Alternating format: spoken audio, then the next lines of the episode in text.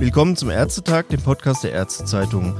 Heute beschäftigen wir uns einmal nicht mit dem Coronavirus, sondern mit einem Thema, das viele niedergelassene Ärzte umtreibt. Und zwar geht es darum, inwieweit ist der Patient berechtigt, von mir zu verlangen, dass ich ihm aus der Patientenakte bestimmte Daten aushändige.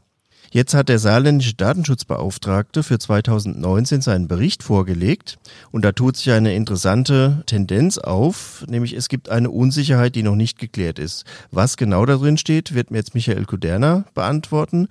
Er ist für uns im Saarland tätig als Korrespondent. Herr Kuderner, guten Tag. Grüß Gott. Dann legen Sie mal los.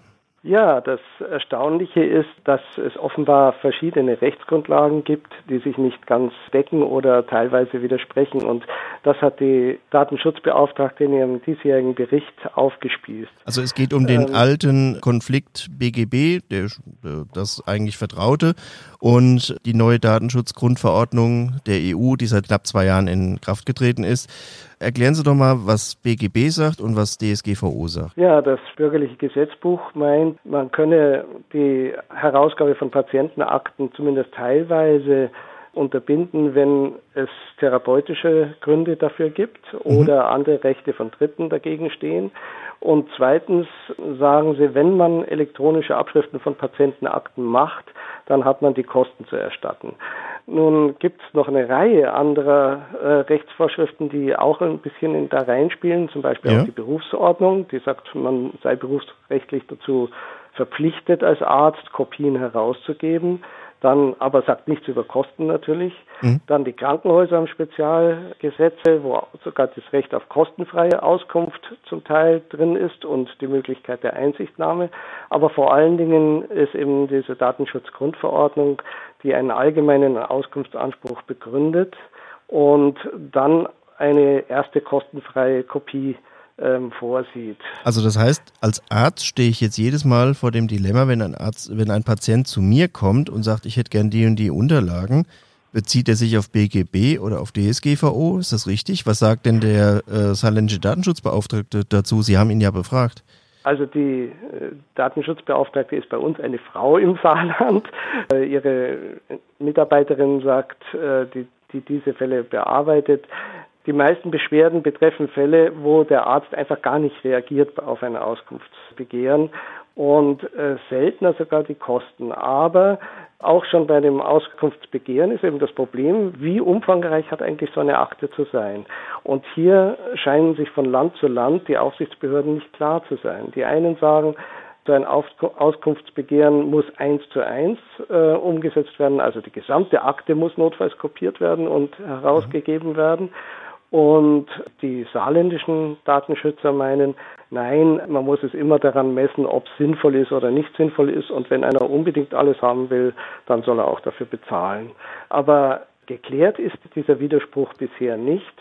Und die Bearbeiterin im Datenschutzzentrum im Saarland sagt, sie wären sogar gar nicht traurig, wenn es mal zu einem Rechtsstreit käme, damit sich dies ein für alle Mal geklären ließe. Okay, das ist die theoretische Seite. Also wir müssen das äh, justiziabel machen oder es muss eine, ja, mal eine juristische Entscheidung her.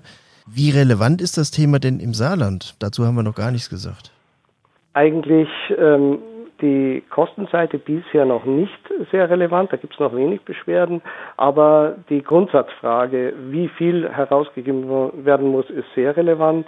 Das spielt sogar in ganz anderen äh, Dimensionen eine Rolle. Äh, es gibt zum Beispiel Beschwerden auch in den Fragen der Missbrauchsfälle, die zurzeit die Uniklinik Homburg betreffen, sind gesamten Akten vorgelegt ja. worden oder nicht, können Teile zurückbehalten werden oder nicht. Da ist eben der therapeutische Vorbehalt, ja. äh, der dann wichtig ist. Da müssen wir ganz kurz noch erklären für äh, diejenigen, mhm. die es vielleicht nicht ganz mitbekommen haben. Es gab gegen einen inzwischen verstorbenen Pädiater Vorwürfe des äh, sexuellen Missbrauchs von, Kle äh, von Klinikpatienten, das ist richtig?